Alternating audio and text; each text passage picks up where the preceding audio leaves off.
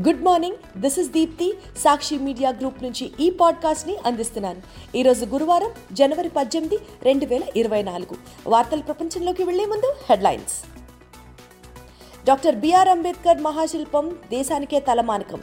ఇది statue of social justice అంటూ AP ముఖ్యమంత్రి వైఎస్ జగన్మోహన్ రెడ్డి సందేశం. నాగార్జున సాగర్ శ్రీశైలం ప్రాజెక్టులను నెలలోగా కృష్ణా బోర్డుకు అప్పగించాలని ఆంధ్రప్రదేశ్ తెలంగాణకు కేంద్ర ప్రభుత్వం ఆదేశం. ఆంధ్రప్రదేశ్లో చారిత్రాత్మక కులగణన రేపటి నుంచే ప్రారంభం. తెలంగాణకు ముప్పై ఏడు వేల ఎనిమిది వందల డెబ్బై కోట్ల రూపాయల పెట్టుబడులు. తెలంగాణలో ఎమ్మెల్సీలుగా విద్యార్థి దశ నుంచి పార్టీలో ఉన్నవారికి కాంగ్రెస్ అవకాశం.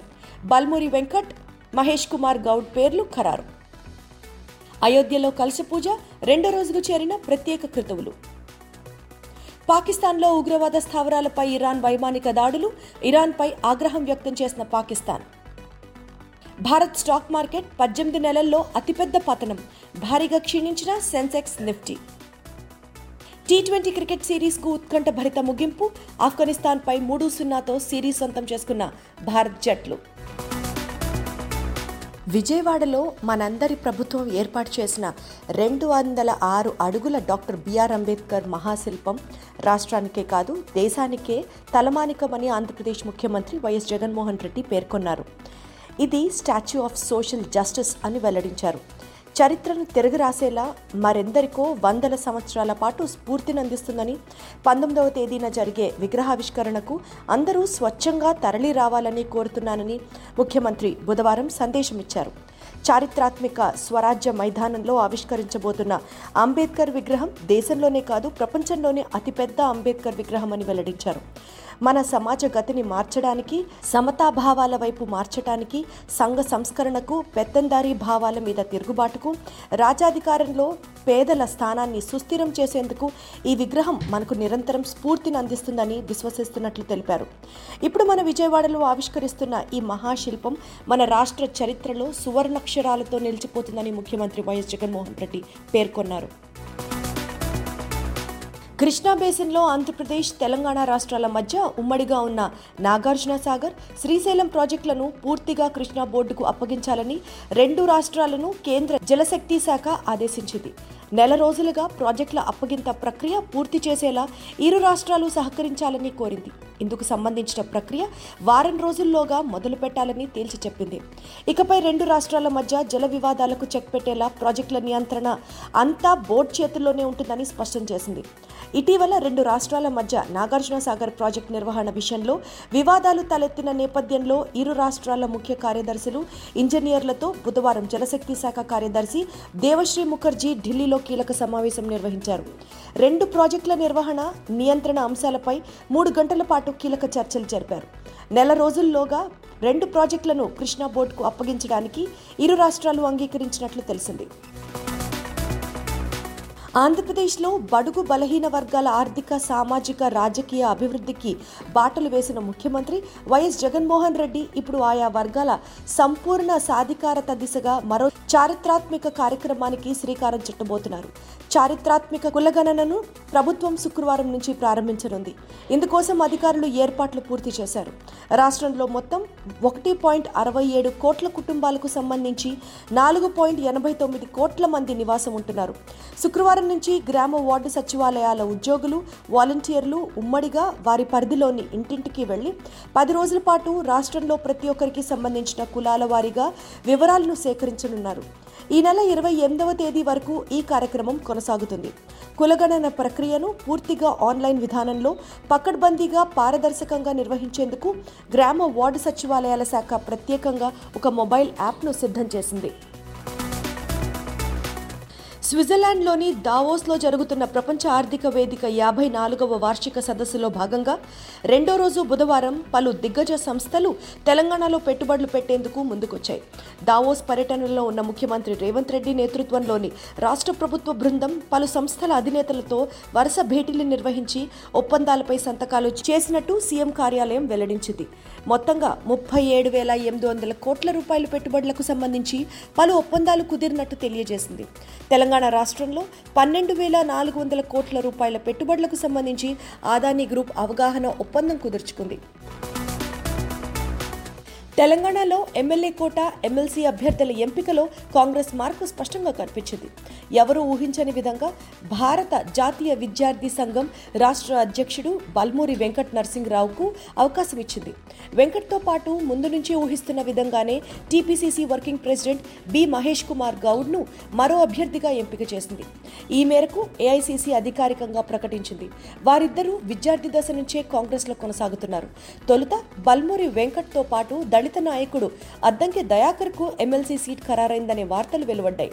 నామినేషన్ పత్రాలు సిద్ధం చేసుకోవాల్సిందిగా చెప్పిందని కూడా ప్రచారం జరిగింది. కానీ చివరి నిమిషంలో కాంగ్రెస్ అధిష్టానం మార్పులు చేసింది. గవర్నర్ స్థానిక సంస్థలు గ్రాడ్యుయేట్స్ కోట ఎమ్మెల్సీ పదవులను ఎస్సీ మైనారిటీ వర్గాలకు కేటాయిస్తున్నారని తెలుస్తోంది. అయోధ్యలో రామ మందిర ప్రాణ ప్రతిష్ఠ కోసం ఏర్పాట్లు చురుగ్గా కొనసాగుతున్నాయి. పూజారులు నిర్వహిస్తున్న ప్రత్యేక కృతువులు రెండో రోజుకి చేరాయి. బుధవారం కలస పూజ చేపట్టారు. రామ జన్మభూమి తీర్థక్షేత్ర ట్రస్ట్ సభ్యుడు అనిల్ మిశ్రా దంపతులు యజమానులుగా సరయూ నది తీరంలో కలస పూజ నిర్వహించారు. ఈ సందర్భంగా కలసాలను సరయూ నది జలాలతో నింపి పూజలు చేశారు. రామ్ జిల్లా ప్రతిష్టాపన సందర్భంగా ప్రధాన ఆలయ ప్రాంగణంలోకి ఈ కలశాలను తీసుకెళ్తారు. ప్రతిష్టాపన కంటే ముందు ఈ జలాలతో పూజలు చేస్తారు. మొత్తం నూట ఇరవై ఒక్క మంది ఆచార్యులు కృతువుల్లో పాల్గొంటారు. గురువారం గణేష్ అంబికా పూజ వరుణ పూజ మాతృకా పూజ వాస్తు పూజ నిర్వహిస్తారు. భవ్య మందిరంలో ప్రతిష్ఠించబోయే రామ్లల్లా విగ్రహం బుధవారం అయోధ్యకు చేరుకుంది. భక్తుల జయ జయ ద్వానాల మధ్య వాహనంలో ఆలయ ప్రాంగణంలోకి తీసుకొస్తారు. గర్భాలయంలోని వేదికపైకి చేర్చారు. ఈ నెల ఇరవై రెండున ఇదే విగ్రహానికి ప్రాణ ప్రతిష్ఠ చేయబోతున్నారు. ప్రాణప్రతిష్ఠకు ప్రధానమంత్రి నరేంద్ర మోదీ ప్రధాన యజమానిగా వ్యవహరిస్తారని ఆలయ వర్గాలు వెల్లడించాయి. పాకిస్తాన్ కేంద్రంగా పనిచేస్తూ తమ దేశంలో ఉగ్రవాదులకు తెగబడుతున్న జైష్ ఆల్ అదిల్ ఉగ్రవాద సంస్థ స్థావరాలపై ఇరాన్ దాడి చేసింది. దీంతో ఇన్నాళ్ళు దౌత్య సంబంధాలు మాత్రమే కొనసాగుతున్న పాకిస్తాన్ ఇరాన్ల మధ్య ఒక్కసారిగా వైరం మొదలైంది. పాకిస్తాన్లోని బలూచిస్తాన్ ప్రావిన్స్లోని గ్రీన్ మౌంటైన్ పర్వత ప్రాంతంలోని జైష్ ఆల్ అదిల్ సంస్థకు చెందిన రెండు స్థావరాలపై ఇరాన్ రెవల్యూషనరీ గార్డ్ బలగాలు డ్రోన్లు క్షిపణులతో విరుచుకుపడ్డాయి. ఈ దాడిలో ఇద్దరు చిన్నారులు ప్రాణాలు కోల్పోయారు.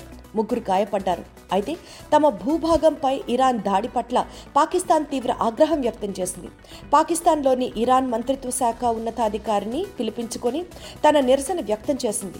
తమ దేశంలోని ఇరాన్ రాయబారిని పాకిస్తాన్ బహిష్కరించింది. ఇరాన్లోని తమ రాయబారిని వెనక్కి పిలిపించింది. భారత స్టాక్ మార్కెట్పై బేర్ ప్రతాపం చూపింది.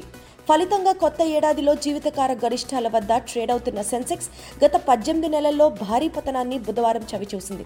ఉదయం సెన్సెక్స్ పదకొండు వందల ముప్పై పాయింట్ల నష్టంతో డెబ్బై ఒక్క వేల తొమ్మిది వందల తొంభై తొమ్మిది వద్ద నిఫ్టీ మూడు వందల ఎనభై ఐదు పాయింట్ల పతనంతో ఇరవై ఒక్క వేల ఆరు వందల నలభై ఏడు వద్ద మొదలయ్యాయి. తర్వాత ఏ దశలోనూ కోలుకోలేదు. ఒకనొక దశలో సెన్సెక్స్ ఒక వెయ్యి ఆరు వందల తొంభై తొమ్మిది పాయింట్లు క్షీణించి డెబ్బై ఒక్క వేల నాలుగు వందల ఇరవై తొమ్మిది వద్ద నిఫ్టీ నాలుగు వందల ఎనభై రెండు పాయింట్లు దిగివచ్చి ఇరవై ఒక్క వేల ఐదు వందల యాభై వద్ద ఇంట్రాడే కనిష్టాలను దిగివచ్చాయి. చివరికి సెన్సెక్స్. ఒక వెయ్యి ఆరు వందల ఇరవై ఎనిమిది పాయింట్లు నష్టపోయి డెబ్బై ఒక్క వేల ఐదు వందల ఒకటి వద్ద స్థిరపడింది. నిఫ్టీ నాలుగు వందల అరవై పాయింట్లు పతనమై ఇరవై ఒక్క వేల ఐదు వందల డెబ్బై రెండు వద్ద స్థిరపడ్డాయి. రెండు వేల ఇరవై రెండు జూన్ పదమూడు తర్వాత సూచికలు దిదే అత్యంత భారీ పతనం కావడం గమనార్హం. సెన్సెక్స్ ఒకటిన్నర శాతానికి పైగా నష్టపోవడంతో బీఎస్ఈలో నాలుగు పాయింట్ అరవై తొమ్మిది లక్షల కోట్ల రూపాయలు ఆవిరయ్యాయి. గడిచిన రెండు రోజుల్లో ఐదు పాయింట్ డెబ్బై మూడు లక్షల కోట్ల రూపాయల సంపద ఆవిరైంది. టీ ట్వంటీ క్రికెట్ ప్రపంచ కప్ ముందు తాము ఆడిన ఆఖరి సిరీస్ను భారత్ ఘనంగా ముగిసింది. ఆఫ్ఘనిస్తాన్లో జరిగిన మూడు మ్యాచ్లు పోరును మూడు సున్నాతో సొంతం చేసుకుంది. బుధవారం జరిగిన చివరి టీ ట్వంటీ మ్యాచ్లో భారత్ రెండో సూపర్ ఓవర్లో విజయం సాధించింది. తొలి సూపర్ ఓవర్లలో ఇరు జట్లు పదహారు పరుగులతో సమంగా నిలిచాయి. రెండో సూపర్ ఓవర్లో ముందుగా భారత్ పదకొండు పరుగులు చేయగా ఆఫ్ఘాన్ ఒక పరుగుకే రెండు వికెట్లు కోల్పోయింది. అంతకుముందు టాస్ గెలిచి బ్యాటింగ్ ఎంచుకున్న భారత్ ఇరవై ఓవర్లలో నాలుగు వికెట్ల నష్టానికి రెండు వందల పరుగులు చేసింది. Player of the match Rohit Sharma అరవై తొమ్మిది బంతుల్లో నూట ఇరవై ఒక్క పరుగులు రింకు సింగ్ ముప్పై తొమ్మిది బంతుల్లో అరవై తొమ్మిది పరుగులు సాధించారు. అనంతరం ఆఫ్ఘనిస్తాన్ ఇరవై ఓవర్లలో ఆరు వికెట్లకు రెండు వందల పన్నెండు పరుగులు సాధించింది. ఇవి ఇప్పటి ముఖ్య వార్తలు. మరిన్ని లేటెస్ట్ న్యూస్ అప్డేట్స్ కోసం సాక్షి వాట్సాప్ ఛానల్ను ఫాలో అవ్వండి. మీ అరచేతిలో వార్తల ప్రపంచం సాక్షి మీడియా గ్రూప్.